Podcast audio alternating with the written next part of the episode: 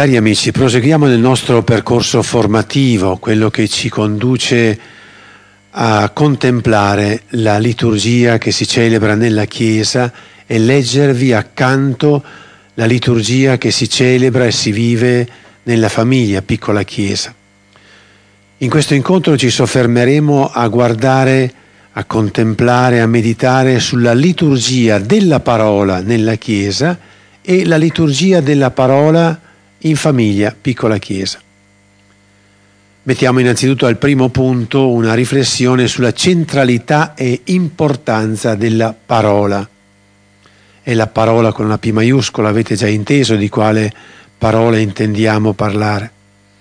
Nell'esortazione apostolica post-sinodale Verbum Domini si legge al numero 51 il rapporto tra Cristo, parola del Padre, e la Chiesa non può essere compreso nei termini di un evento semplicemente passato, ma si tratta di una relazione vitale in cui ciascun fedele è chiamato a entrare personalmente. Parliamo infatti della parola di Dio a noi oggi. Ecco, io sono con voi tutti i giorni, sino alla fine del mondo. Attraverso la parola e non solo si realizza la contemporaneità di Gesù all'uomo di ogni tempo. È proprio la parola ascoltata che mi consente di dire oggi qui Gesù mi sta parlando. La Costituzione dogmatica dei Verbum esprime questo mistero nei termini biblici di un dialogo nuziale. Così dice.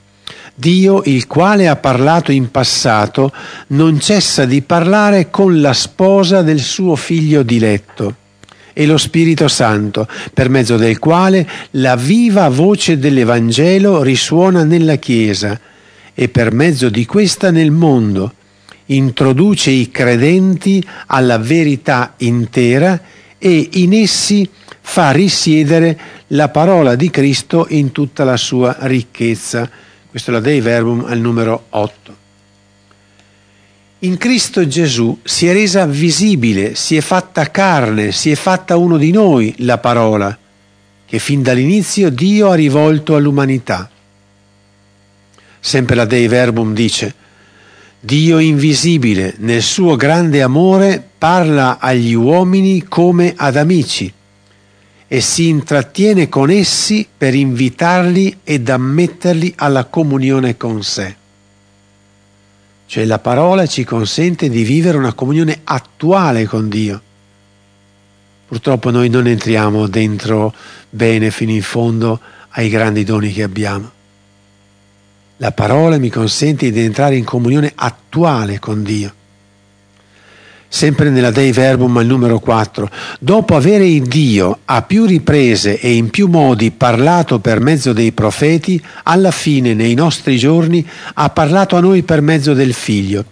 Mandò infatti suo Figlio, cioè il Verbo eterno, che illumina tutti gli uomini, affinché dimorasse tra gli uomini e ad essi spiegasse i segreti di Dio. Gesù Cristo, dunque, Verbo fatto carne, mandato come uomo agli uomini, parla le parole di Dio. Parla le parole di Dio e porta a compimento l'opera di salvezza affidata dal Padre. Ma attenzione, una piccola nota. Non possiamo mai staccare la parola da Gesù vivo, né staccare Gesù vivo dalla parola. Sono in intrinsecamente uniti. Gesù è la parola fatta carne e la sua carne dice la parola, che è il verbo di Dio. Se stacchiamo la parola da Gesù, la fede cristiana diventa la religione del libro. Una parola che è soltanto scritta raggiunge il pensiero, produce una, una struttura di riflessione, può produrre anche un'ideologia, ma quando stacchiamo la parola da Gesù noi abbiamo perso l'identità della nostra fede. Se stacchiamo da Gesù la parola, la, scusate, se stacchiamo Gesù dalla parola, abbiamo un Gesù muto, fine a se stesso, storico, del passato, non un Gesù vivo e, e risorto che oggi mi raggiunge con la sua parola nella mia persona, oggi mi parla, oggi mi conduce al Padre nella forza dello Spirito Santo. La parola è, è, il treno sul quale posso salire per andare a Dio in ogni momento. La parola è il treno che arriva, scusate l'immagine che arriva da Dio in ogni momento per me. Non ci deve sorprendere perciò che nel Sinodo della Chiesa Cattolica del 2008 sul tema La parola di Dio nella vita e nella missione della Chiesa si arrivi ad usare una espressione molto forte e chiara, la sacramentalità della parola. La sacramentalità della parola. Così leggiamo. È utile a questo proposito ricordare che il Papa Giovanni Paolo II aveva fatto riferimento all'orizzonte sacramentale della rivelazione e in particolare al segno eucaristico, dove l'unità inscindibile tra la realtà e il suo significato permette di cogliere le profondità del mistero. Da qui comprendiamo che all'origine della sacramentalità della parola di Dio sta primariamente, propriamente, il mistero dell'incarnazione. Il verbo, la parola, si fece carne. La realtà del mistero rivelato si offre a noi nella carne del figlio. La parola si offre a noi nella carne del figlio. La parola di Dio si rende percepibile attraverso il segno. Il segno delle parole e dei gesti umani di Gesù. La fede dunque riconosce il Verbo di Dio oggi accogliendo i gesti e le parole con i quali Egli stesso si presenta a noi. Oggi io accolgo il Verbo di Dio fatto carne nella misura in cui io accolgo la sua parola. Cioè non accogliere la parola significa rifiutare il Verbo di Dio che si fa carne. La sacramentalità della parola si lascia così comprendere in analogia alla presenza reale di Cristo sotto le specie del pane e del vino consacrati. Accostandoci all'altare e prendendo parte al banchetto eucaristico, noi comunichiamo realmente al corpo e al sangue di, di Gesù. La proclamazione della parola di Dio nella celebrazione comporta il riconoscere che sia Cristo stesso ad essere presente e a rivolgersi a noi per essere accolto. Capite come non ha significato, per esempio, andare a fare la comunione e non aver accolto la sua parola? Perché è Gesù presente nella sua parola. Quella liturgia della parola che viene proclamata prima della, eh, della, um, della consacrazione è una parola di Dio che già sollecita me a, a svegliarmi, ad accogliere Gesù. Passiamo così al secondo punto. La parola proclamata nella liturgia e nella Chiesa. Allora, nel primo punto abbiamo sviluppato la centralità e importanza della parola con poche pennellate. Facciamo questo secondo passo, la parola proclamata nella liturgia della Chiesa. Anche per questo approfondimento non possiamo avere accompagnamento migliore di, quan, di quanto viene detto nell'esortazione apostolica post-sinodale al numero 52. Considerando la Chiesa come la casa della parola. Sentite che bella espressione con la quale si descrive la Chiesa, è la casa della parola, la casa dove Dio parla, dove Dio vuole raggiungere le persone. Considerando la Chiesa come casa della parola, si deve innanzitutto porre attenzione alla sacra liturgia. È questo infatti l'ambito privilegiato in cui Dio parla a noi nel presente della nostra vita. Parla oggi al suo popolo che ascolta e risponde. La forza della, della contemporaneità. Oggi questa parola per me si compie. Ogni azione liturgica è per natura sua intrisa di sacra scrittura. Come afferma la Costituzione Sacrosantum Concilium, nella celebrazione liturgica la Sacra Scrittura ha una importanza estrema.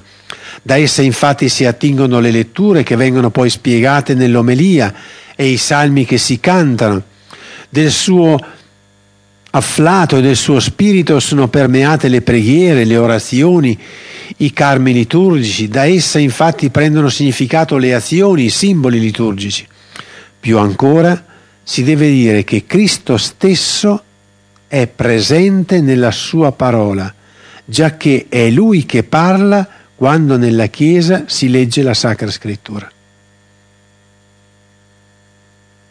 Ripeto questa espressione forte che peraltro è anche una citazione della, della Sacrosantum Concilium.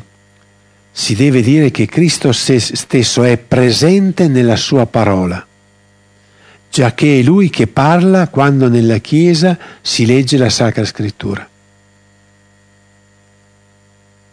Pensate a tutte le volte che noi andiamo all'Eucarestia senza dare risalto a questo ascolto della parola.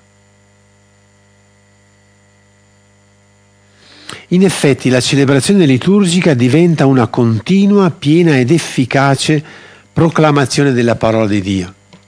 Pertanto, la parola di Dio costantemente annunziata nella liturgia è sempre viva ed efficace per la potenza dello Spirito Santo e manifesta quell'amore operante del Padre che giammai cessa di operare verso tutti gli uomini.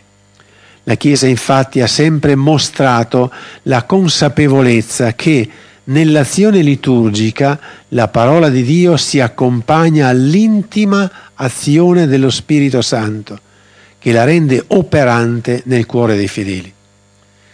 In realtà è, la, è, grazie al Paraclito, allo Spirito Santo, che la parola di Dio diventa fondamento dell'azione liturgica, norma e sostegno di tutta la vita. L'azione dello stesso Spirito Santo a ciascuno suggerisce nel cuore tutto ciò che nella proclamazione della parola di Dio viene detto per l'intera assemblea dei fedeli e mentre rinsalda l'unità di tutti, favorisce anche la diversità dei carismi e ne valorizza le molteplici azioni. Sono esperienze che avete già fatto anche voi. No? Molto spesso la stessa parola pro- proclamata ha risonanze diverse a seconda delle persone che si trovano davanti. Talora anche voi stessi, tra marito e moglie, ascoltando la stessa parola, date sottolineatura più a un aspetto più all'altro, perché lo Spirito Santo è sempre il traduttore in simultanea, il personalizzatore della parola, colui che fa di quella parola, che però è carica di spirito e carica di Dio, quella parola può arrivare alla mia singolarità, alla mia persona. Questo è solo azione dello Spirito Santo. E siamo al terzo punto, quello che tocca più da vicino il vissuto della coppia. Dopo aver guardato l'importanza della parola in se stessa, dopo aver guardato la parola nella liturgia, ora andiamo a prendere in esame la parola nella vita della famiglia, la parola nella liturgia domestica. Riflettendo sul significato e sullo spazio della parola nella vita di famiglia, non possiamo non precisare fin dall'inizio che il nostro ragionare non vuole essere un intellettualismo, né una discussione intorno alla parola o al suo rapporto con la famiglia, né ci riferiamo al fatto che una famiglia dia rilievo culturalmente alla Sacra Scrittura, ai suoi contenuti, e tantomeno non ci riferiamo alla consuetudine di tanti cristiani di tenere il sacro testo della parola tra i volumi della libreria. Questo non ci interessa tutto questo. Affronteremo invece il rapporto vivo, vitale, essenziale che una famiglia può costruire con la parola, perché essa è parola viva, è parola di una persona viva presente nella vita di coppia. Innanzitutto, la parola origine e fondamento del matrimonio stesso. Se uno vuole cercare il, la sorgente del proprio matrimonio, deve cercarla nella parola, non nelle chiacchiere, nella parola. Così leggiamo sempre nel documento post-sinodale Verbum Domini. Con l'annuncio della parola di Dio la Chiesa rivela alla famiglia cristiana la sua vera identità, ciò che essa è e deve essere secondo il disegno del Signore. Se io voglio sapere qual è la mia vera identità di coppia, dove la cerco? La parola. La parola è fonte dell'identità. Pertanto non si perda mai di vista che la parola di Dio sta all'origine del matrimonio. Pensate eh, al capitolo 2 della Genesi. E che Gesù stesso ha voluto includere il matrimonio tra le istituzioni del suo regno. Matteo 19 elevando a sacramento quanto iscritto originariamente nella natura umana. Quindi dalla parola di Dio la coppia riceve la sua identità. Nella celebrazione sacramentale l'uomo e la donna pronunciano una parola profetica di reciproca donazione. E prometto di esserti fedele sempre parola profetica di reciproca donazione. L'essere una carne sola, segno del mistero dell'unione di Cristo e della Chiesa. Efesini 5. Di fronte al diffuso disordine degli affetti e al sorgere di modi di, perso- di pensare che banalizzano il corpo umano e la sessualità, la parola di Dio riafferma la bontà originaria dell'uomo creato come maschio e femmina e chiamato all'amore fedele, reciproco e fecondo. Quindi la parola dà costantemente la carta di identità alla coppia di sposi e alla famiglia. Se io voglio sapere, se noi vogliamo sapere come coppia chi siamo, abbiamo un riferimento preciso, la parola. Una identità che non sbiadisce e non invecchia. Anche dopo 40 anni di matrimonio quella carta d'identità è tale e quale. Il passare degli anni, il moltiplicarsi delle vicende non toglie mai nulla alla perenne giovinezza che possiede una coppia consacrata nel Signore. Cioè quella carta d'identità porta sempre, per sempre, la vostra fotografia con quella bellezza con cui Dio vi ha pensato. Per lui, per Dio, nessuna coppia invecchia, ma ha sempre la freschezza e l'identità dell'origine. Nessuna coppia consuma la bellezza dell'origine. Potete essere stanchi, sfiniti, delusi anche l'uno dell'altro in qualche circostanza. La vostra coppia non invecchia davanti a Dio perché ha la stessa impronta dell'origine. La stessa fecondità degli inizi, siete immagine e somiglianza come quando vi siete congiunti per la prima volta. La stessa missione, dire Cristo e Chiesa come il giorno delle nozze. perché la freschezza è data proprio da questa origine continua e permanente dalla quale scaturisce la coppia, che è appunto la parola di Dio. Inoltre, la parola fa conoscere alla coppia Gesù sposo, la conduce all'intimità con lui e ne fa crescere la relazione. La coppia vive una relazione speciale con Gesù. Ma come fai a conoscere Gesù? Il Gesù che conosci è il Gesù bambino di quando te l'avevano descritto i tuoi catechisti nelle elementari. È Gesù impar- imparaticcio delle medie con qualche piccola riflessione, ma che Gesù sposo è presente in casa tua. Ma tu conosci i connotati di Gesù sposo ne sai il carattere, la forza, l'attrazione, la bellezza? Chi è che può farti conoscere Gesù? Aspetti la predica della domenica? È come uno che aspettasse il discorso della, della suocera per sapere chi è il marito o la moglie. Per il sacramento delle nozze la coppia stabilisce un legame profondo e indissolubile con Gesù lo sposo. Lo ricorda bene il Concilio Vaticano II nella Gaudium et Spes al numero 48. Cristo Signore viene incontro ai coniugi cristiani e rimane con loro. Ve la ripeto perché per me questa espressione è fondamentale. Cristo Signore viene incontro ai coniugi cristiani con il sacramento delle nozze e rimane con loro. Avete capito bene? Rimane con loro. Gli sposi con Gesù e in Gesù sono chiamati a riattualizzare il dono d'amore del Verbo di Dio per l'umanità e l'amore di Cristo per la Chiesa. Ma come potranno gli sposi conoscere a fondo questo mistero grande di amore di Dio se non attraverso la parola? Se voi dovete riattualizzare l'amore del Verbo di Dio per la carne umana, che lo conduce all'incarnazione, se dovete attualizzare l'amore di Cristo per la Chiesa, dove lo conoscete questo amore? Avete imparato la parte? Siete chiamati ad attualizzare, usiamo la parola brutta, recitare perché dice che c'è una distanza, mentre siete personificati con Gesù. Siete chiamati ad attualizzare l'amore di, del Verbo di Dio per la carne umana e di Cristo per la Chiesa. Dove imparate ad amare, ad attualizzare il, l'amore del Verbo di Dio per l'umanità?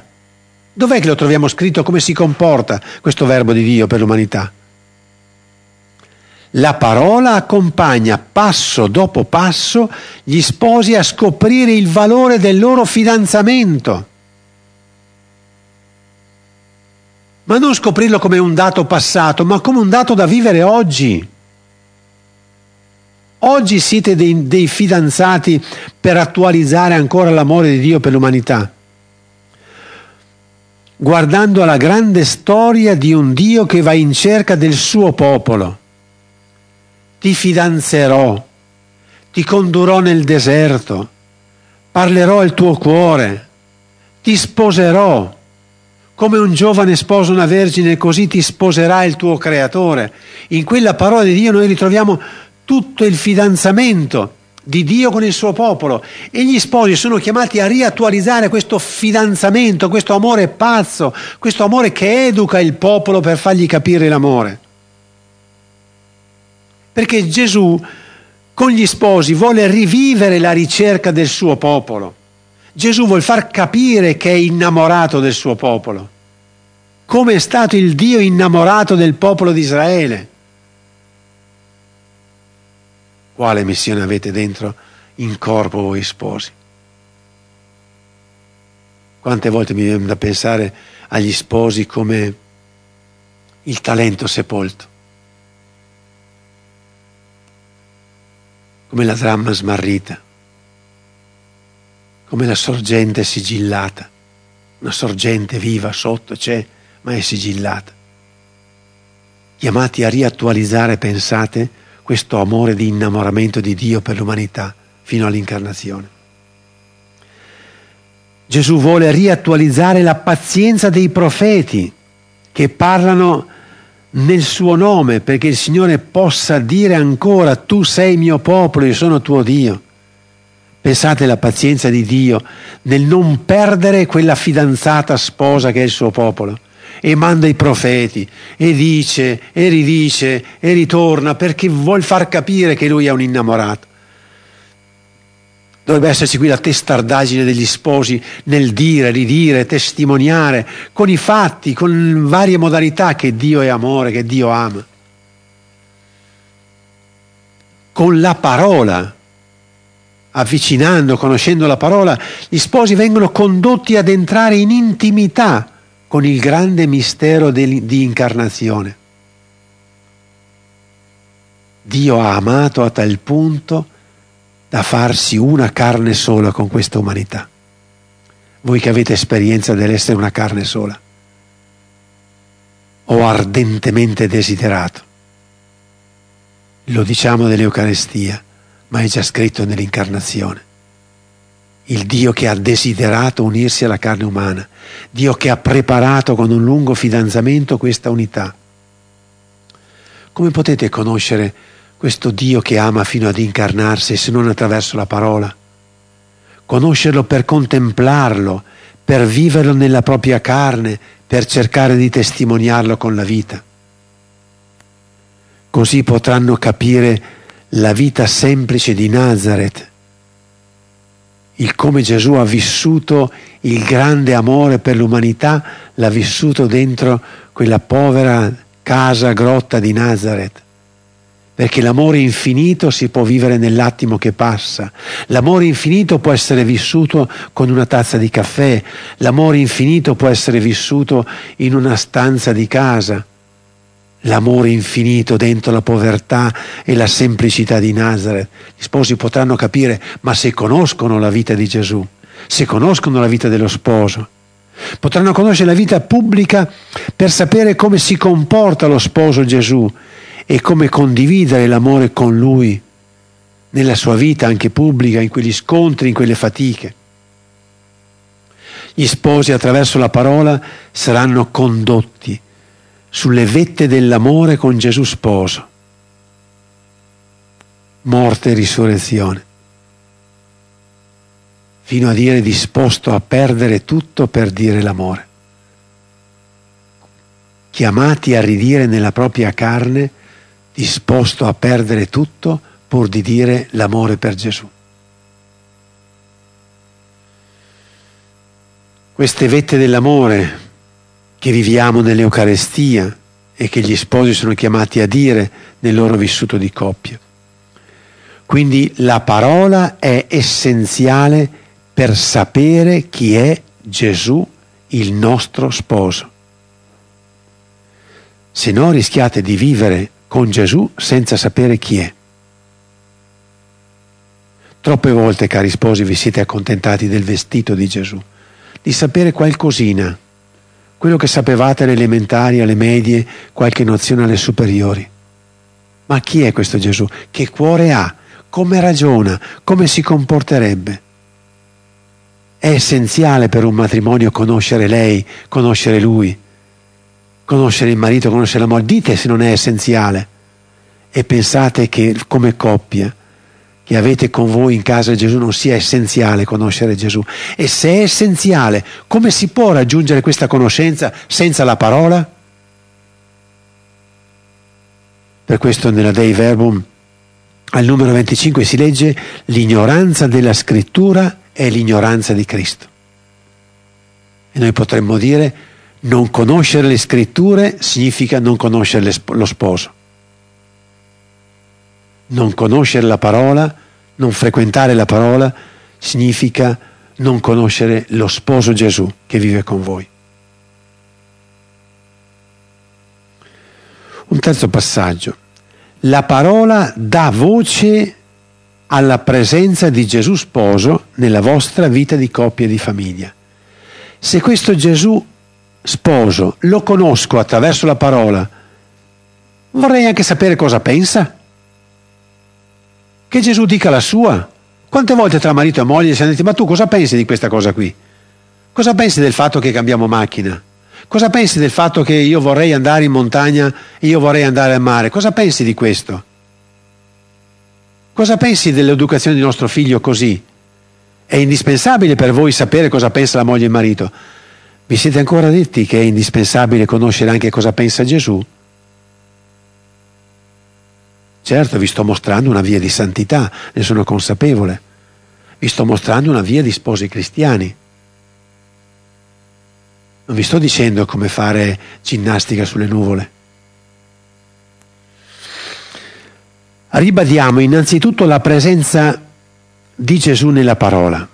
Poco fa, citando il documento Verbum Domini, si leggeva della sacramentalità della parola la sacramentalità della parola si lascia comprendere in analogia alla presenza reale di Cristo nell'Eucarestia, ma la presenza di Cristo con gli sposi è legata essa stessa al sacramento del matrimonio.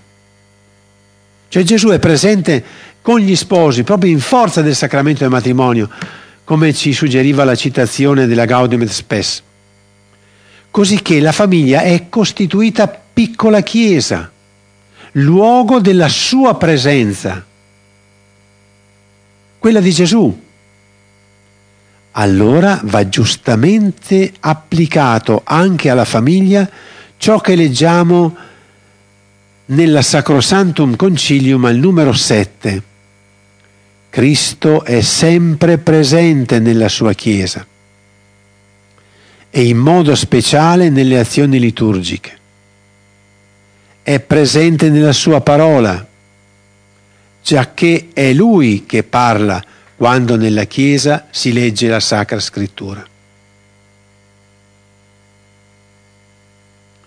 Cristo è sempre presente nella sua Chiesa. Quindi lo possiamo dire, Cristo è sempre presente nella vostra casa in modo speciale quando ne annunciate la parola, perché è Lui che parla quando nella vostra casa si legge la Sacra Scrittura.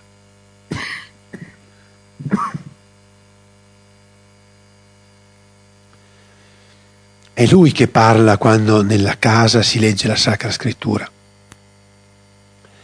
la parola che Dio ha dato agli uomini per costruire la loro relazione fino all'espressione più alta, che è la relazione nuziale, Dio ha fatto dono a noi della parola. E la parola certo per vivere nella modalità trinitaria, che è la modalità della comunicazione. La parola che fa giungere la relazione uomo-donna fino alla più alta relazione che è quella nuziale. Quella stessa parola che Dio ci ha dato è quella che Lui ha scelto come veicolo per comunicare con noi. È semplice il concetto, no? Quel veicolo, quel modo che Dio ha dato a voi due per comunicare la parola è lo stesso modo che Dio ha scelto per comunicare con noi. La parola. La parola è il modo con cui Gesù presente il modo con cui Gesù presente in casa mia vuole stabilire una relazione, vuole trasmettere notizie su di sé, vuole comunicare il suo amore vivo per la coppia, vuole dire alla coppia ti amo, coppia.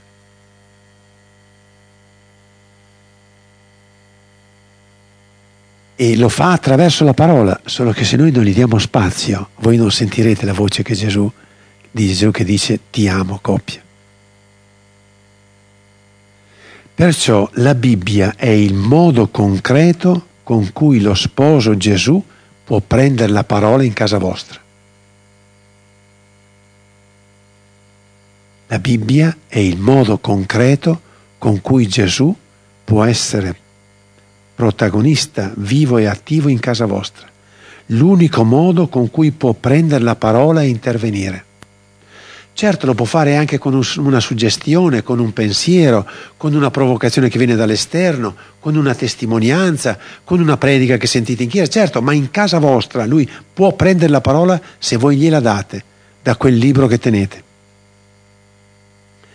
Ma come è possibile questa attualizzazione della voce dello sposo che arrivi alla singolarità della coppia? È possibile che da quel libro che tengono in casa tutti gli sposi possa arrivare una parola specifica alla mia coppia di sposi? È lo Spirito Santo che attualizza il dinamismo della parola perché la parola di Dio operi davvero nei cuori, ciò che fa risuonare negli orecchi, si richiede sempre l'azione dello Spirito Santo. Lo, lo Spirito Santo previene, accompagna ed estende l'azione della parola. Quindi sempre prima l'invocazione dello Spirito, essere nello Spirito quando si legge la parola, quando la si ascolta, quando la si vuole meditare. È lo stesso Spirito Santo che all'opera nella coppia di sposi per attualizzare nel tempo ciò che è iniziato con il rito del sacramento del matrimonio, l'amore di Cristo per la Chiesa. È lo Spirito che rende possibile che quella parola, che è di, di Gesù, ma che è di tutti, che è per tutti, venga tradotta in quella singolarità di situazioni che viene vissuto dalla coppia. Il quarto passaggio. come rendere possibile tutto ciò? Come rendere possibile che Gesù parli attraverso la Sacra Scrittura? Cosa si deve fare? La similitudine più immediata si rifà alla parola normale, quella tra le persone. Quando una, quando una parola costruisce con me una relazione? Quando è che una parola che è esterna costruisce con me personalmente una relazione? Semplice, quando arriva ai miei orecchi e quando le pongo attenzione. Se poi quella parola che arriva agli orecchi e pongo attenzione tocca anche la mia vita, è una parola che arriva al cuore. È semplicissimo. C'è una parola eterna, che è Gesù, che ci ha detto tutto. In lui è la parola, in Gesù è la parola. Questa parola, questa parola, tutta la parola che Dio ci ha dato, è in giacenza. Non è una parola che non mi piace, è in giacenza nel libro santo, nella vita della Chiesa, o questa parola è permanentemente in atto nel libro, ma si realizzerà qualche cosa solo se consento che venga pronunciata, se la ascolto nel silenzio e se la faccio entrare nel cuore.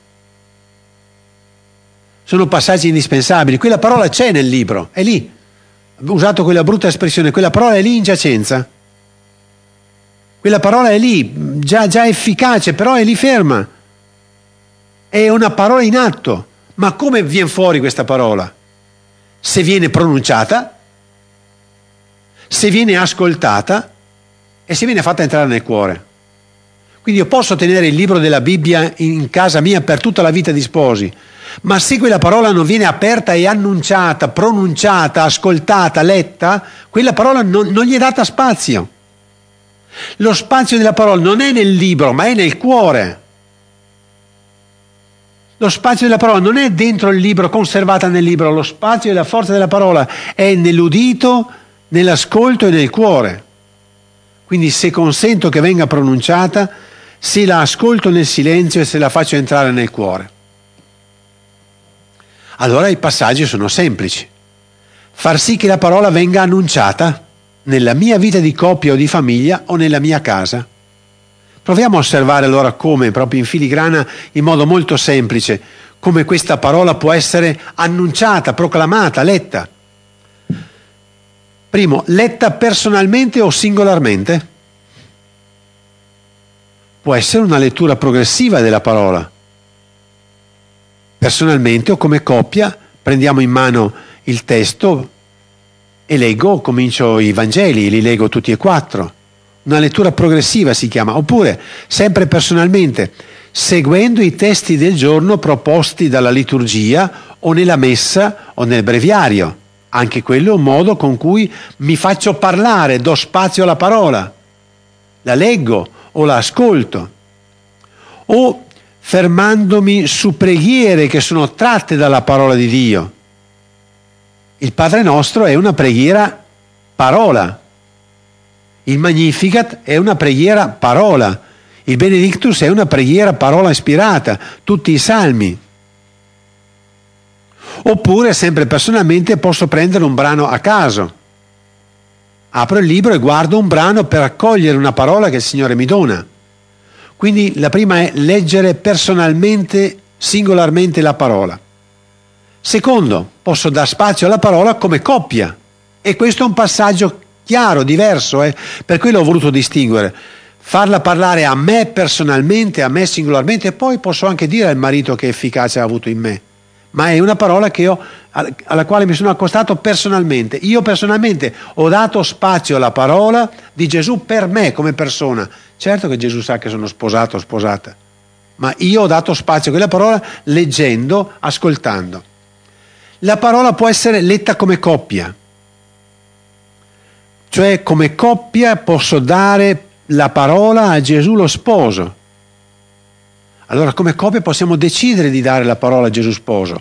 Con una lettura progressiva. Ripeto tutti gli argomenti, tutte le, le varie fasi di prima, con una lettura progressiva, perché ci, dice, ci decidiamo di leggere le lettere, le lettere apostoliche, di leggere gli atti insieme un pezzetto al giorno, oppure seguendo i testi del giorno proposti dalla liturgia, della messa o del breviario, oppure fermandomi su preghiere, come ho detto prima, ispirate, oppure prendendo un brano a caso, ma lo ascolto come coppia viene proclamato come coppia, quindi vorrà dire leggerlo insieme. Uno dei due ad alta voce è la parola che si dà a Dio. Gesù parla a noi due. Oppure davanti a un problema, a una decisione concreta, la coppia chiede a Gesù cosa ne pensa o quali criteri suggerisce per affrontarla succede un fatto particolare in casa, una preoccupazione, un dolore, un, una scelta da fare. Si chiede a Gesù come affrontarla. O si ricercano e si rievocano parole di Gesù conosciute, o si va in cerca di qualcosa all'interno del testo per far parlare Gesù. La parola è un'autostrada per la crescita della coppia. È un'autostrada. Ancora, l'altra modalità per dare la parola a Gesù è la parola letta come coppia insieme ai figli. Questa è la parola che si chiede a Gesù come famiglia. Papà, mamma con i figli. Si chiede una parola a Gesù, si fa parlare Gesù. Aiuta i figli a entrare, a centrare la loro attenzione su Gesù, che per i genitori è una presenza viva e ha una parola viva Sapeste quanto è prezioso questo per educare che i genitori credono a quella parola, che è una parola importante, che vale più di tutte le parole della televisione, che vale più di tutte le parole dei libri e dei giornali. Se i figli imparassero che quella parola è tesoro perché è Dio, perché è parola di Dio, quanto e come in certi momenti di difficoltà, anche nella solitudine, i figli in futuro, da anziani, ricorreranno a quella parola e troveranno salvezza in quella parola. Quindi si cerca insieme che cosa Gesù vuole dire a tutta la famiglia o a ciascuno dei componenti per cercare una parola che vada bene per il papà, per la mamma, per un figlio, per più figli. Oppure la parola letta nella casa aprendo la porta ad amici, conoscenti, vicini e parenti. Anche questo è un dono straordinario è il far chiesa in casa, consentire a Gesù di far famiglia grande. Signore Gesù, ti facciamo un regalo, ti facciamo vedere che abbiamo tanti fratelli, ti facciamo vedere che abbiamo altri figli. Signore Gesù, vogliamo condividere con te, tu vuoi la famiglia grande. Signore Gesù, questa sera ascolteremo la tua parola in di più. E allora possiamo farlo o appositamente per condividere la parola, e allora perché si invita, perché si fa un'esperienza, penso all'esperienza delle comunità familiari di evangelizzazione, chi non ne sapesse nulla può trovare eh, riferimenti nel sito www.misterogrande.org, può trovare eh, delle illustrazioni di cosa sono queste comunità familiari di evangelizzazione, proprio per la parola, per annunciare la parola. Oppure sempre eh, aprendo la porta di casa, può essere fatta sfruttando le circostanze adatte che possono far gustare e apprezzare ai componenti di quell'invito la bellezza e la gioia di dare la parola a Gesù. Cioè può succedere che in una cena con amici ci dica alla fine, noi siamo abituati alla fine della giornata a dare la parola a Gesù. Vi dispiace se ascoltiamo tre righe, leggiamo insieme tre righe di Vangelo. Per noi Gesù è la persona più importante di casa nostra. Non abbiamo avuto modo di farvela conoscere, ma vorremmo farvela conoscere.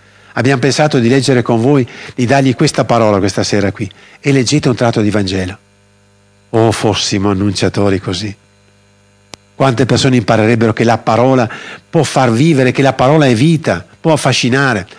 In circostanze di salotto, in circostanze dopo aver ascoltato un film, un programma alla televisione e avete ascoltato tutti questi belli imbusti o mezzi busti che si vedono alla televisione o avete visto saltare tante gambe e perché non dare a un certo punto la parola a Gesù? Adesso abbiamo finito, ma diamo, diciamo che il più importante è Lui e diamo la parola a Gesù. Dare la parola a Gesù, far capire che vi preme dare la parola a Gesù. C'è l'altro passaggio, non solo dare la parola, come dicevamo, perché si realizza una relazione bisogna che la parola venga pronunciata, c'è anche l'altro passaggio, bisogna che la parola venga ascoltata, accolta nel silenzio, accolta nel silenzio, unica condizione per l'ascolto. Proprio per essere un autentico uditore della parola, la persona e la coppia deve fare silenzio. Cerco di esprimere con un'immagine. Se come famiglia abitiamo al terzo piano o al quarto piano di un palazzo e sento qualcuno che mi chiama proprio dalla mia strada, quella che passa sotto casa, devo aprire le finestre per ascoltare devo spegnere la radio per ascoltare, devo dire ai bimbi fate silenzio, se no non ascolto, apro le finestre, devo sporgermi un po' per vedere chi è che mi sta parlando e capire quello che vuole dirmi. Così è con la parola di Dio. Quel Dio che è Gesù, il misterioso pellegrino che si accompagna sulla strada ai discepoli di Emmaus. Bisogna che facciano se di, come dire, silenzio di tutte le loro vicende e si mettono ad ascoltare. Anch'io devo sporgermi fuori dalla mia casa, devo sporgermi fuori dal mio vissuto, dalle mie passioni, dai miei problemi, devo andare sul confine del vissuto per intendere bene la voce che viene dall'oltre, viene dall'oltre, viene dal di fuori, dal di fuori delle vicende, perché solo allora rientrando in casa, saprò con quale formula comportamentale affrontare le cose della vita della famiglia. Devo averlo ascoltato bene. Ecco perché San Paolo ai Romani dice la nostra fede si esprime nell'ascolto. La parola va intesa per la sua bellezza, nella sua volontà di incontrarmi e di incontrarci. Bisogna voler ascoltare la parola sia come singoli che come coppie. La parola è lì per continuare a costruire la mia famiglia. La parola è lì per continuare a costruire con la mia famiglia, attenzione al passaggio, costruire con la mia famiglia un popolo. Perché la famiglia non è fine a se stessa, gridatelo, non è fine a se stessa con la mia famiglia per costruire un popolo, come ha fatto con la famiglia di Abramo, di Isacco, di Giacobbe, fino a creare una discendenza più grande di quella della sabbia del mare. Dopo che ho ascoltato nel silenzio, con profondità, cosa devo fare? Far sì che la parola entri nel cuore. Far sì che la parola entri nel cuore. C'è una condizione indispensabile per l'efficacia della parola, che giunga al cuore nell'intimo della vita della persona, ma anche nell'intimo del cuore della coppia, in quella stanza interiore della coppia della quale vi ho parlato in alcune catechesi, quella serie di catechesi, la vita interiore degli sposi. È importante che la parola scenda in quella stanza dell'unità, in quella stanza interiore di coppia, nel cuore della coppia. Così si esprime la Dei Verbum al numero 25. La Sacra Scrittura deve essere accompagnata dalla preghiera affinché possa svolgersi il colloquio tra Dio e l'uomo. Poiché quando preghiamo parliamo con Lui. Lui ascoltiamo quando leggiamo la divina parola. Lo possiamo cogliere dalla parabola del seminatore. Se il seme caduto in terra non muore, non porta frutto.